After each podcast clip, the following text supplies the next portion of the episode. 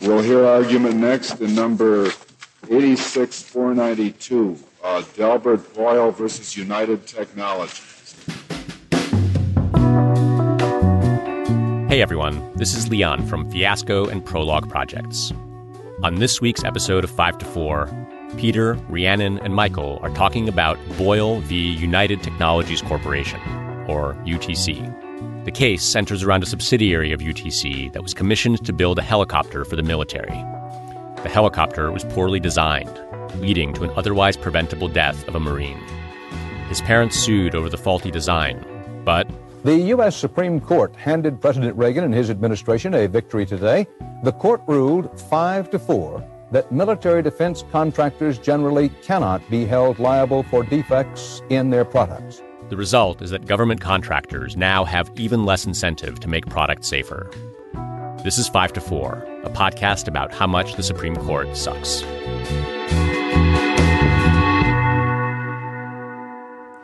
Welcome to 5 to 4, where we dissect and analyze the Supreme Court cases that have left us drained and dying like an insolvent venture capital bank. Ooh. Mm. I'm Peter. I'm here with Rhiannon Hi. and Michael. Hey, everybody. Very topical. Very Yeah. topical. We're recording this right after Silicon Valley Bank sort of started to collapse. So who knows what the next week between this recording and the publishing looks like. It could be that society has completely collapsed and there's nothing left. Yeah. Silicon Valley Bank. Fake bake name. Like, come on. It's yeah, no, it's not real. Fake bank for a fake place. it wasn't real, y'all. supporting a fake industry. Yeah. Yeah. You want to talk real industries? Let's talk about podcasting, the business of podcasting. Uh, Today's case Boyle v. United Technologies Corporation.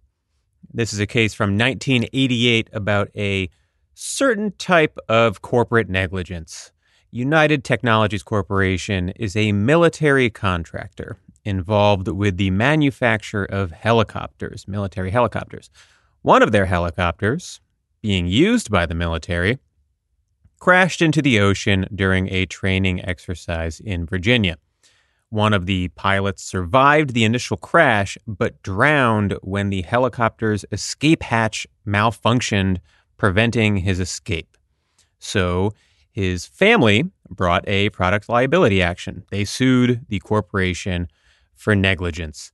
But the Supreme Court, in a 5 to 4 decision, threw the case out because, in their view, military contractors should be immune from liability in cases like this. It's a Scalia opinion. Mm-hmm. Our boy, our dead and rotting boy. right. And it is it's important to note when Peter says in their view, contractors should be immune from liability. As you'll hear, this is not the Constitution. This is not a statute. Right. Nope. This is just Scalia and the conservatives Right. being like, yeah, fuck them to the troops in their families. right. Yeah, this one's all vibes. Right. It's top to bottom vibes. Yeah, so let's jump in. Pretty basic set of facts here. It's not like a really long story, but it's definitely really fucking sad. In April 1983, a Marine helicopter pilot named David Boyle was killed in a helicopter crash during a military training exercise off the coast of Virginia Beach, Virginia. Now, Boyle, like Peter said, he actually wasn't killed on impact. He survived the initial crash part. What killed him is a defective design in the helicopter's escape system. So the escape hatch was designed to open out instead of in. So if you're thinking about this for more than like two seconds, I think it's sort of obvious. Like it's a problem that people know about, for instance, when cars crash into water, right? When mm-hmm. the door is designed to open outwards, like it is in a car, it can't do that underwater because water pressure keeps it closed. You can't push it out. Yeah. I've been told like, oh, you have to wait until the water is like up to your neck, Mhm. and then you try to open the door. I'm like, yeah, I'm sure I won't be losing my fucking mind as I patiently wait on the bottom of like the floor of a lake. Yeah, as I patiently and calmly wait. Yeah. right? Well, and that's why they have special tools to like get bust out of a window of a car. Right, Right. right. If you're inside a car that's sinking in water, right? Like this is kind of known, and it's known in 1983, we should say. Mhm. So, on top of that, that design defect in the helicopter, the escape hatch handle was also obstructed by other equipment. So, there were even issues like accessing the handle should one be able to push it out to escape in an emergency. Mhm. Mhm. So, Boyle drowned in that helicopter because of a design flaw in the helicopter that he was piloting. The company that designed that helicopter is United Technologies Corporation, but it's even more specifically a division within UTC called Sikorsky. So Boyle's dad sued Sikorsky under state law in Virginia, which allowed for this kind of lawsuit. Basically, the same idea legally as when someone sues a corporation for making a defective product that hurts somebody, right? Like IKEA made shelves that fell over too easily. They got sued because kids got hurt, right? Mhm. Lawnmower manufacturers back in the day were making lawnmowers without guards that protected people's hands or feet from blades. They get sued for those harms. This is product liability. So, a Virginia jury found for Boyle's father and awarded a verdict of $725,000. But Sikorsky, the company, appealed to the Fourth Circuit. And the Fourth Circuit overturned the trial court result, saying that under federal law, Sikorsky and United Technologies Corporation were shielded by something called the military contractor defense, which we'll talk about in a second. Now, Boyle's father appealed from the Fourth Circuit decision, and that's how we get to the Supreme Court. That's how we get to Scalia with the pen here. Right. So let's talk about the law a bit. First, in the background here is this concept of the government contractor defense. And it's important to recognize that this is not in a statute or anything like that. Right. It's something that courts essentially conjured up in the 1980s, where for various reasons they thought that government contractors should be immune from most tort actions. Different courts provided different reasons for this, and we'll talk about what reasoning the Supreme Court latches onto here. Mhm. But there's sort of this background where appellate courts have been finding immunity for government contractors over the past few years. Right. So this is a product liability case at its core, right? Which is just a matter of state tort law. Similar to, like we mentioned, how you might sue any company that manufactured a defective product of any type. The only real difference is that the company in question is a military contractor. Now, there are no state or federal laws that say you can't sue a military contractor for negligence, nor are there any laws that might imply that you can't sue a military Yeah. contractor for negligence. There's no vibes here in the no, law. There's no, and nothing. Either way. Right. And yet, Antonin Scalia, joined by four justices of the Supreme Court, held that you can't sue a military contractor for negligence in this situation. So let's walk through it. There's a threshold question of why this is even a matter for a federal court. Yep. Right? Like Yep. this this is a product liability lawsuit being brought under state law. Matters of state law generally going to be confined to state courts. But what Scalia says is that this involves federal contractors and is therefore a matter of uniquely federal interest. And therefore, the state law can be effectively overridden, right? It's what we call preemption, the preempting of state laws by federal law. Now, usually courts only do this where a federal law says expressly that it overrides any conflicting state laws. But here, Scalia is doing it based on his general sense that, like, this is an area of law that's important to the federal government. This is not totally unheard of. There's a doctrine called implied preemption, Right. and it exists for a reason. It's it's basically like if the federal government passes laws regulating a certain industry, courts will often hold that states cannot pass their own laws regulating those industries, right? Because the federal government has sort of staked their claim on that area of the law. Right. But this is a particularly fuzzy use of the doctrine because the only real basis for it is Scalia's sort of general vibe that this is something the federal government would be interested in controlling, right? Right. There's no particular reason to believe that anyone in the federal government thought that states couldn't pass laws like this or yeah, that Congress hasn't acted here. Right. Right. The federal preemption of state laws is a pretty convoluted area of our law, but this is an outlier even by the sort of already gray standards Yeah. of those doctrines. Mhm. Right.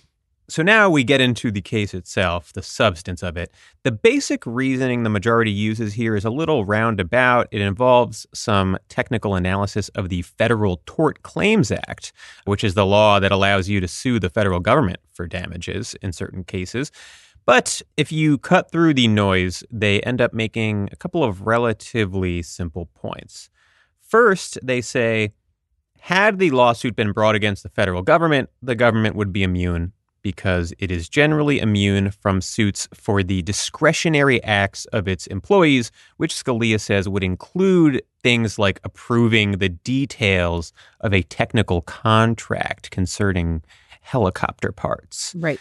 And second, they essentially say, look, this wasn't a manufacturing defect, it's a design defect. Oh. Right? Oh, okay. the escape hatch of the helicopter did not work effectively, but that wasn't because of a mistake made during manufacturing. Mm. The hatch was up to specification. The government agreed to those specifications. It's just that those specifications were faulty to begin with, right? Yeah. The door opened the wrong way. Mhm. Yeah. And that's sort of the core distinction that the majority makes here. They're saying, look, the contractor provided the specifications, the government accepted them, even if they were flawed. So, in a sense, this is really the government's fault, right? Mhm. And then on top of that, you have this. But and then on top of this, you have the idea that the government would be immune from liability, right? Right. And so Scalia says, well, because the government would be immune from liability here, the contractor should be too. And it's that sort of like little logical leap that is at the center of the opinion here. Scalia deduces that the government is immune from liability um, and then says, well, so the contractors they work with should be too. But like federal law does not say that, right? Right. right. There's no law providing that military contractors are subject to the same immunity as the military itself. And there are a lot of laws that govern military contractors. Right. These are separate companies apart from the Right. government. So Mr. Textualism over here is just like throwing his own addendum into federal law, taking the immunity that applies to the federal government and just gifting it to contractors. Yeah. You know, totally. I felt like I was going crazy reading this opinion because it was like every few uh, paragraphs he would be like, "Well, look, the military contractor immunities apply in this some scenario that's not analogous to the case."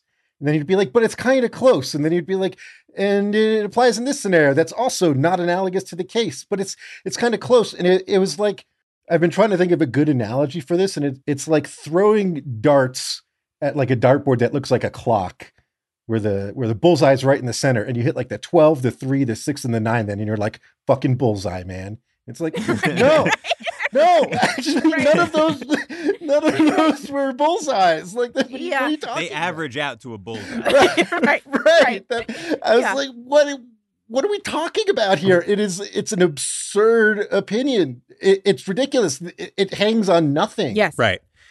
It, it's it's like saying me and Rhiannon look similar, right? And then just being like, got noses both have feet, brown hair, Yeah. and just sort of like dot dot Uh-huh. dot. Therefore, they look the same. Therefore, twins. Twins, Yeah, yeah, yeah, Right. exactly.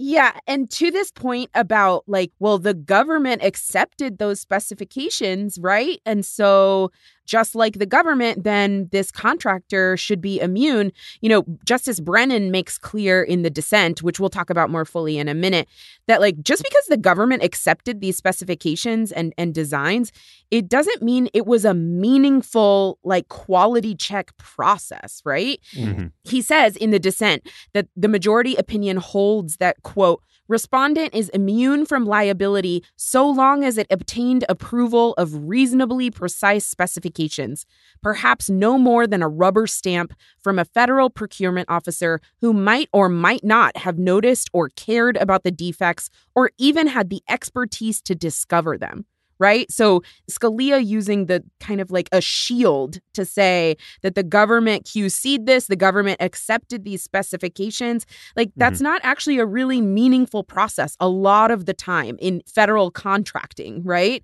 Right. And so nobody being liable here, everybody being immune from suit doesn't make sense at all. Yeah, you know, I've actually I've done some federal contracting. I've never actually won a contracting bid from the federal government, but I have submitted bids and I've been in in that process before. And it's kind of remarkable how divorced this opinion is from the process considering the entire thing is based on these sort of factual assumptions that Scalia makes about decisions the federal government has made, choices the federal government has made between safety cost and combat effectiveness and whether these costs associated with more thorough QC would be passed on to the government, et cetera, et cetera. And for, for all that, I, I don't know. It's like, what the fuck are you talking about? Like, this is not. Scalia doesn't know anything about how this process works. right, works. It's not how it, it, works at all. Like, it's not. Like, I've right. done it. The closer a job is to a regular job, the worse Scalia is at right. figuring out what's going on. Right. right. You don't have any right. fucking clue what this looks like. I mean, it, this should sort of go without saying, but like, if the government on the military side had all of the expertise necessary to understand like every little nut and bolt of a helicopter, they wouldn't really need the contractor right. to provide them the specifications. Right. Right. Yeah. That's like when the government does a request for quote, uh, which is like sort of how they do the bidding process with this stuff. They don't give you blueprints and are like, right. here's a blueprint of a helicopter. What are the quotes? Right. They'll give you specs about how many people it can carry, how far, it can travel without being refueled, et cetera, et cetera, right. et cetera. They'll probably be like, does it have an escape hatch? We would like one, you know? Right. Yeah, yeah, yeah, And like right. implied in that, in my mind, would be that it works. yes. Right, you know? exactly. That you exactly. can escape out of the right, hatch. Right. But that's not how this shit works. And also it's like there's just a variety of the way contracting is done. Like some of it's done via no bid deals. Some of it's done via yeah. a bidding process. Right. Some of it's done being sort of rigged bidding processes. But regardless, there are ways to control costs. Like if the government is concerned that the helicopters are getting more expensive because they're safer, they can, you know, open up the process to, to more bidding to bring the cost down, right? Like there are things you can do. To say nothing of the fact that these companies print fucking money, right? Like there's right. it's one of the most lucrative industries in the world as military contracting for the US government. Uh, I think they could probably take a little haircut here. But uh mm. but yes, Scalia's not interested in any of that. At one point he just says that it's not their place to second guess the military's judgment on safety versus combat effectiveness. Like what what you think there was some guy who was like it's more effective combat right. to have an escape hatch that opens out. That this right. was a considered judgment. Yeah. Like that's a thumb on the scale, right? Yeah. Like this helicopter will be better in war because our troops can't get out of it when it crashes. it's ridiculous. I mean, it's just, it, it's bullshit. It is. It's like true bullshit. It, they just decided they didn't want these people to pay right? That's right. That's what yeah. it comes down to. Right. Also, just a quick aside, like if you're the company here, there's only one reason to defend this, which is that you think that it's going to happen a lot more, right? that lawsuits because, are going to happen a lot more, or yeah, right. Uh, well, both, right? I mean, yeah. that there will be some sort of problem that leads to liability in the future, right? Um, if it's in a vacuum, you just pay the family because the bad PR alone isn't really worth it, right? Yeah. What they're doing, the reason they like bring this up to the Supreme Court is so that they can like fully fuck around on every fucking government contract they ever get for eternity. Right. Exactly. And like, how much was the contract to begin with? This verdict is for $725,000. Like, they can fucking afford it. You know what I mean? Yeah. So the test the majority adopts here about when like this contractor immunity applies includes like that if the company is aware of some sort of danger or defect that they have to tell the government. And Scalia says this is like such like bullshit, like amateur economics here that uh, this will disincentivize these companies from hiding defects from the government because then they won't get their immunity if they hide defects from the government. But what it actually does is it just incentivizes bad QC, right? Because Right. you don't want to know every single little defect because then you're going to have to disclose that to the government and they're going to make you fix them. Exactly. Instead, you just say, "Well, we didn't find that," and uh, you have your immunity. It's it's Yeah. it's totally backwards. Like it's Yeah. absolutely backwards. Just maddening to read. Yeah. So, turning to Justice Brennan's dissent, which is quite good, I think, we start off real strong, and you simply do not see Supreme Court liberal justices writing like this right now. Brennan says, quote, had respondent designed such a death trap for a commercial firm, Lieutenant Boyle's family could sue under Virginia tort law and be compensated for his tragic and unnecessary death.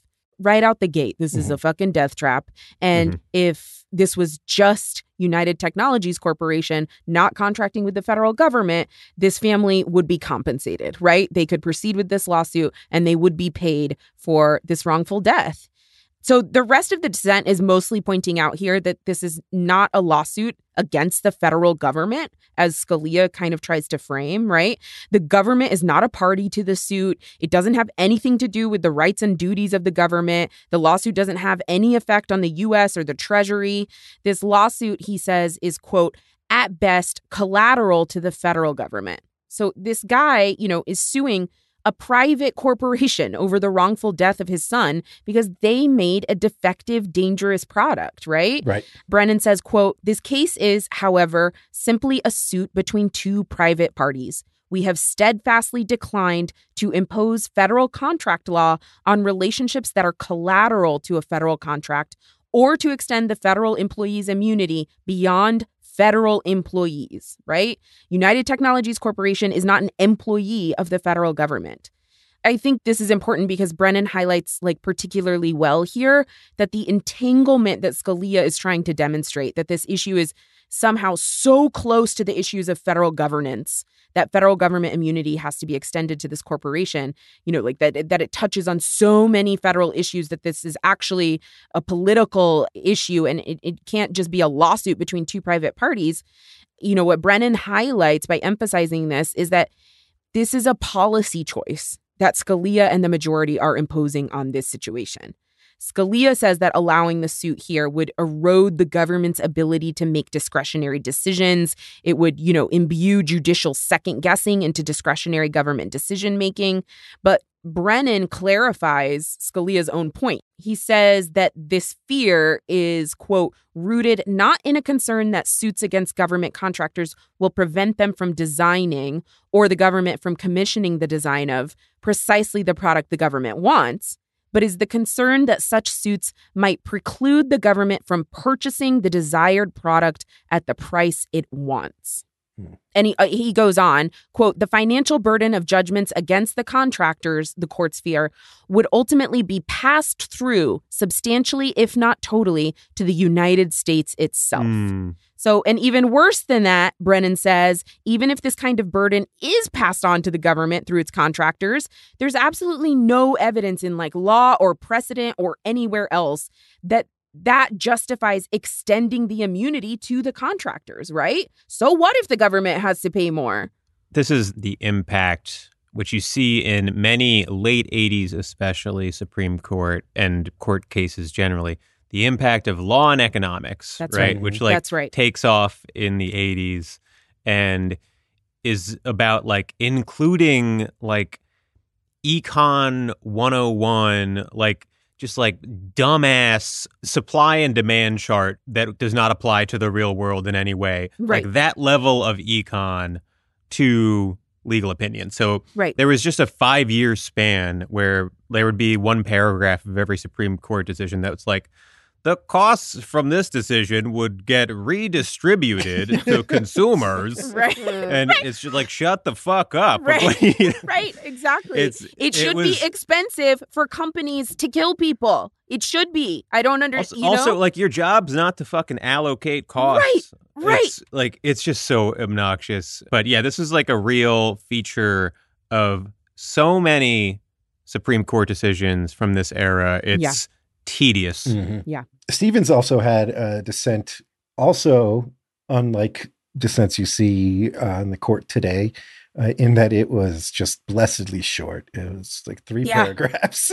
cool three para. yeah, Uh, where he's just like, look, everybody who isn't a liar knows that the courts sometimes have to make law, but we should be careful about when we do and how aggressive we are. And in cases like this, where this is just a very straightforward balancing of policy considerations, you know, we're not the right body to be making these decisions. That's for Congress and the executive to do Right. simple to the point, undoubtedly correct. Like, like just every single word, absolutely correct, Right. and uh, just makes uh, the majority so much more embarrassing in comparison. Yeah. Yeah. This feels like a, a good time to take a break. And we're back. I think we should probably talk about tort reform because I think it's important to contextualize this case in the broader tort reform discussion that is starting to happen at the time this case is being decided. To sort of march you through a, an oversimplified version of this history, uh, in the 1950s, you get the introduction of strict product liability which meant that plaintiffs no longer have to prove that a manufacturer was negligent when they bring product liability lawsuits. This leads to far more and far more successful lawsuits against corporations. In the 60s, you get the introduction of federal class action lawsuits. In the 70s, you get the start of the famous asbestos litigations after we figured out that we've been coating our homes in a thick gloss of poison for uh, several decades. Yep. In the late 70s, you get the legalization of attorney advertising, after which plaintiffs' lawyers can advertise for clients. And, you know, were you injured by licking your insulation as a, as a young boy? by the mid 80s, you're starting to see business interests rebel against all of this and start lobbying the government for reforms to tort laws to limit recovery, caps on damages, limits on joint liability, all sorts of stuff. So, this case in 1988 is squarely placed in the relatively early stages of a large scale political effort to begin insulating corporations from liability. So, the law here is ostensibly about government contractors, but what brought us here and what runs between the lines is a political project that's much broader in scope. Yeah, absolutely. And it's it's a political project sort of designed at changing cultural perceptions Mhm. of litigation, right? Right, not just a policy project. Exactly, exactly. Of making it seem to the public at large that there's this huge amount of frivolous litigation, that tort litigation has to be reined in because people are making sort of wacky, hyperbolic claims that are bad for business, right? Right. It makes me think of the McDonald's coffee case. You know, it's a it's a Mhm. famous case that uh, likely everybody listening has heard about, but there was this 1994 lawsuit against McDonald's where a woman said that she had been burned by a cup of hot coffee from McDonald's. She sued for compensatory and punitive damages. So she sued to get her money back for the medical costs that she had and also damages that would punish McDonald's for doing this.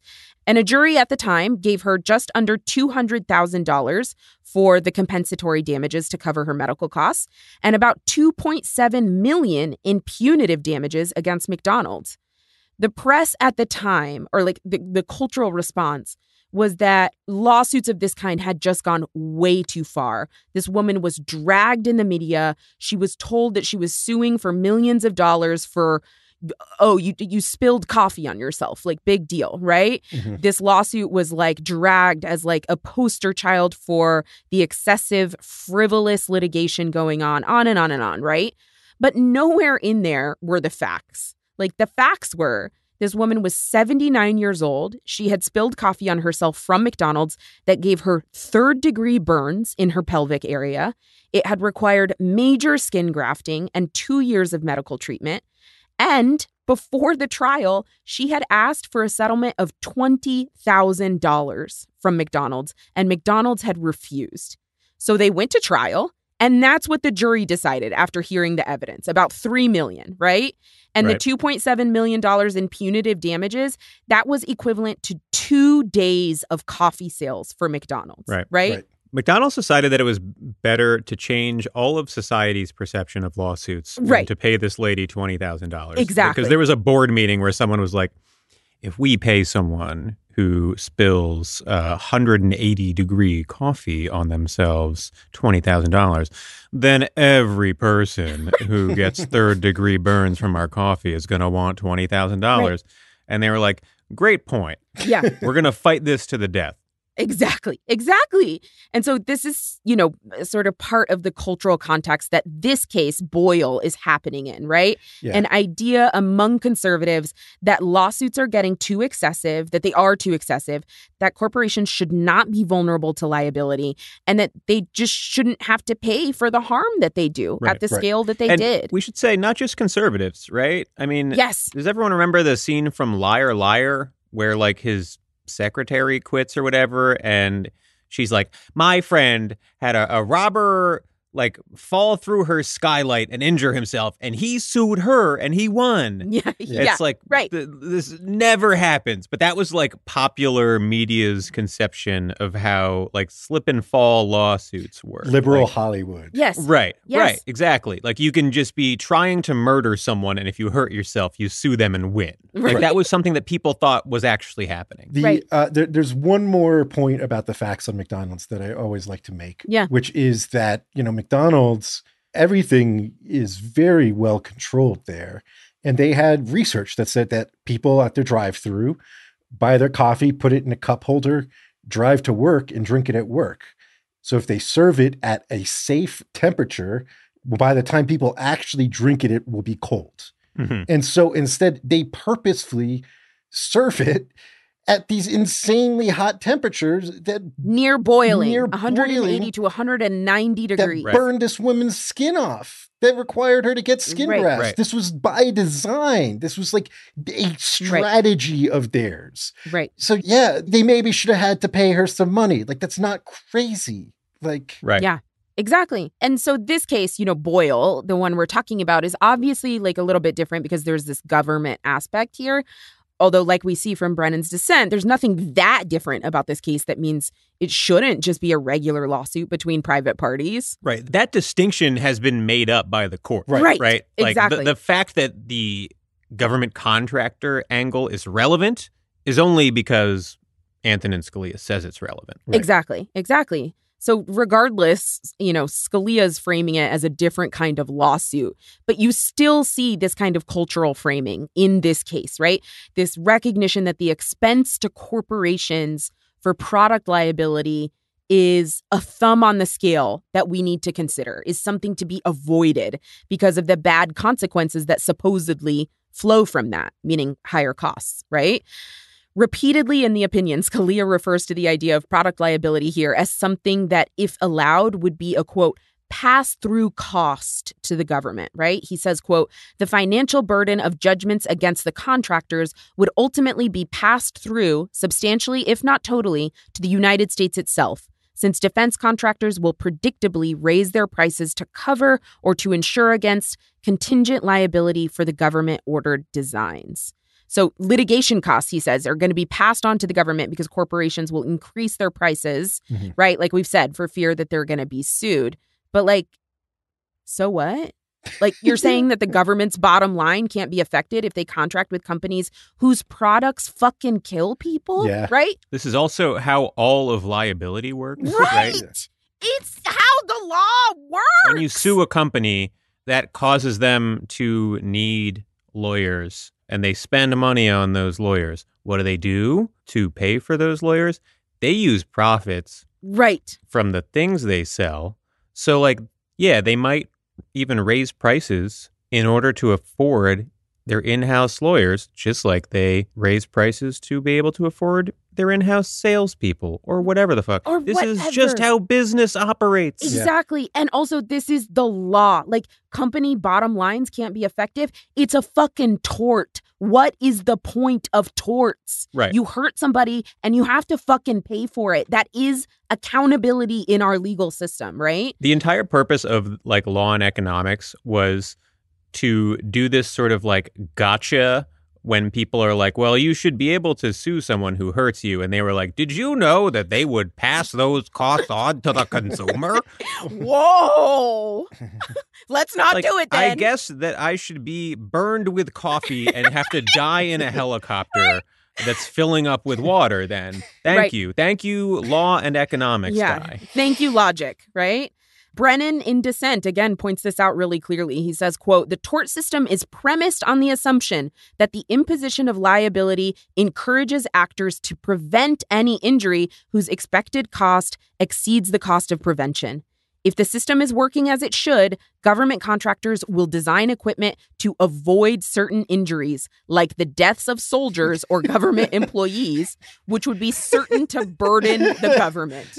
The court, the court, therefore, has no basis for its assumption that tort liability will result in a net burden on the government, let alone a clearly excessive net burden, rather than a net gain. Yeah. Hmm.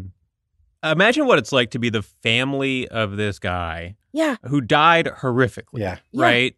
And you just want something that feels like closure and like loosely resembles justice.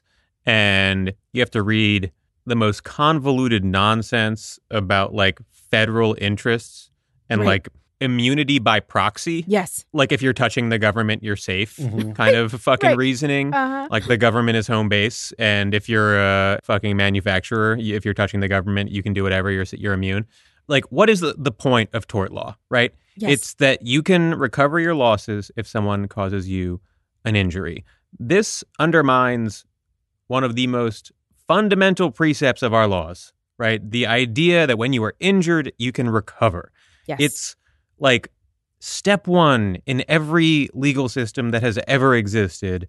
And you have it getting like short shrift here, as if it's not like an important principle, as if like the federal government's implied interest in immunizing its contractors, which it never said it wanted to do, right. is somehow more important than the most fundamental element of civil law. Right. Yeah, and even bigger picture, like the role of tort law in how we shape our entire society, right? Like our laissez-faire neoliberal society.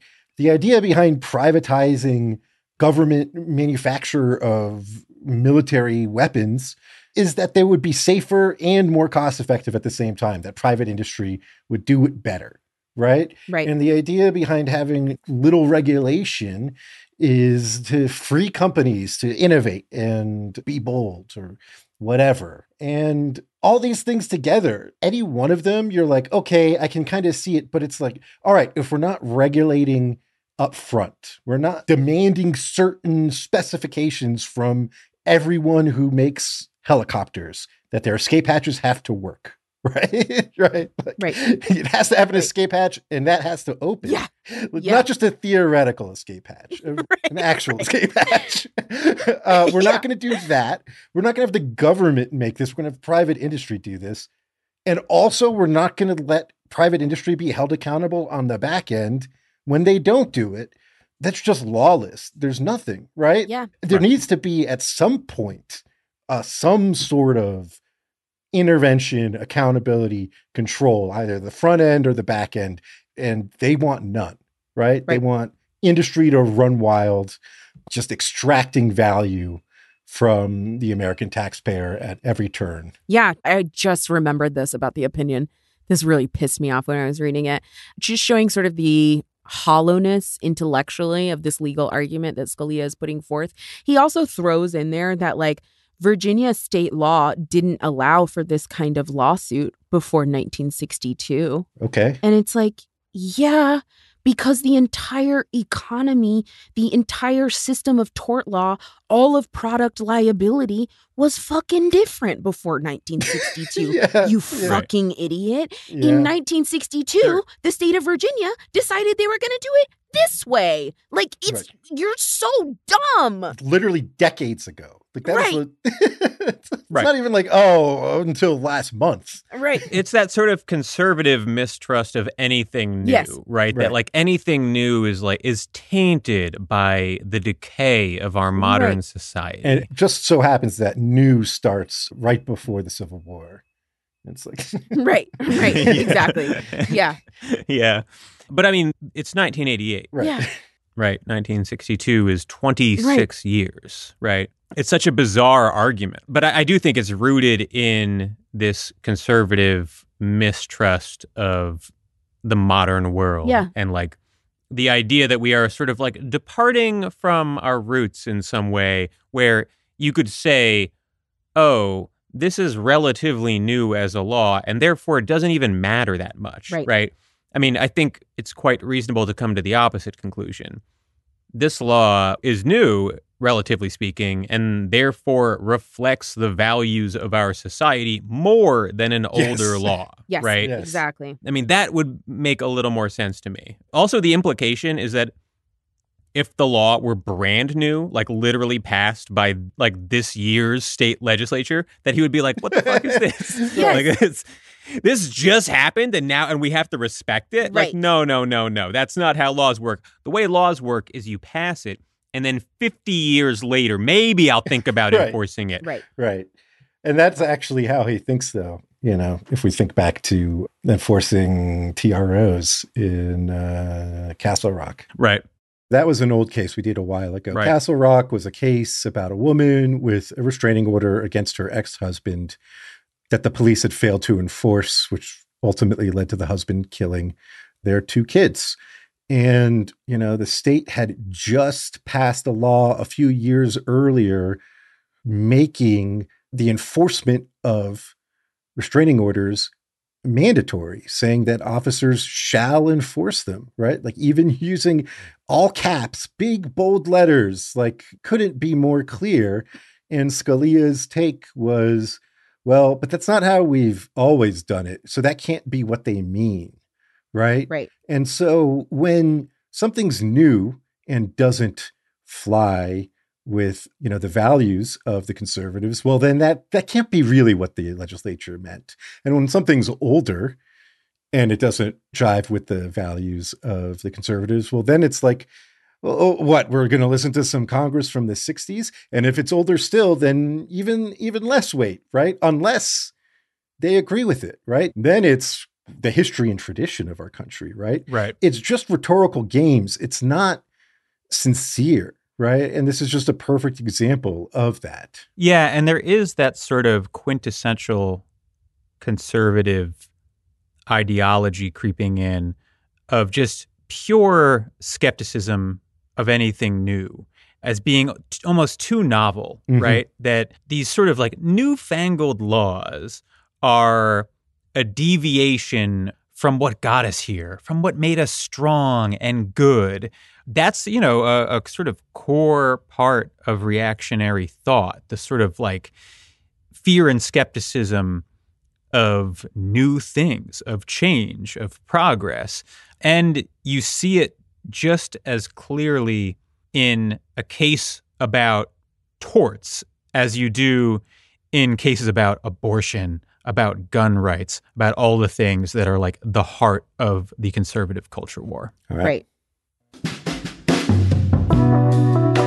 Next week, Cruzan v. Missouri Department of Health, a case about euthanasia and the right to die, which you do not have. Sure. The state can murder you. That's right. If you really want to die, just kind of look at a cop the wrong way, Yeah. you know, for like a little bit too long. Let's oink at them. Follow us on Twitter at 54pod. Follow us on Instagram at 54pod. Subscribe to our Patreon, patreon.com slash 54pod for access to premium and ad free episodes, special events, access to our reading circles, uh, which were quite helpful and fun when we prepared for this case. Yeah, we had a reading circle ahead of recording where subscribers, Patreon subscribers, could get in there, make some comments, talk about ideas. I really liked it. Yeah, I thought it was great. Some of our subscribers are very smart, Mhm. you know? Yeah, it turns out. All the ones who like my comments, I think. They're just sucking up. And also, uh, if you are listening to us on YouTube, thank you so much. We see you. We love you guys. And if you are not following us on YouTube, but you use it, follow us there, 54pod, all spelled out. We're going to have some exclusive content for that soon. We're very excited about it. It's a new way for us to be in touch with you guys. So come check it out. All right, we will see you next week. 5 to 4 is presented by Prologue Projects. Rachel Ward is our producer. Leon Neyfakh and Andrew Parsons provide editorial support.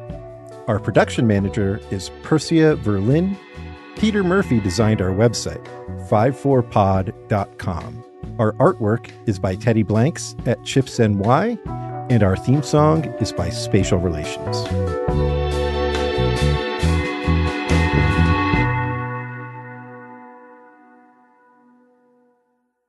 So if they serve it at a safe and uh, you know uh, what's not not edible but uh, Drinkable, drinkable temperature, yeah, yeah, drinkable temperature, sippable. potable. Lickable.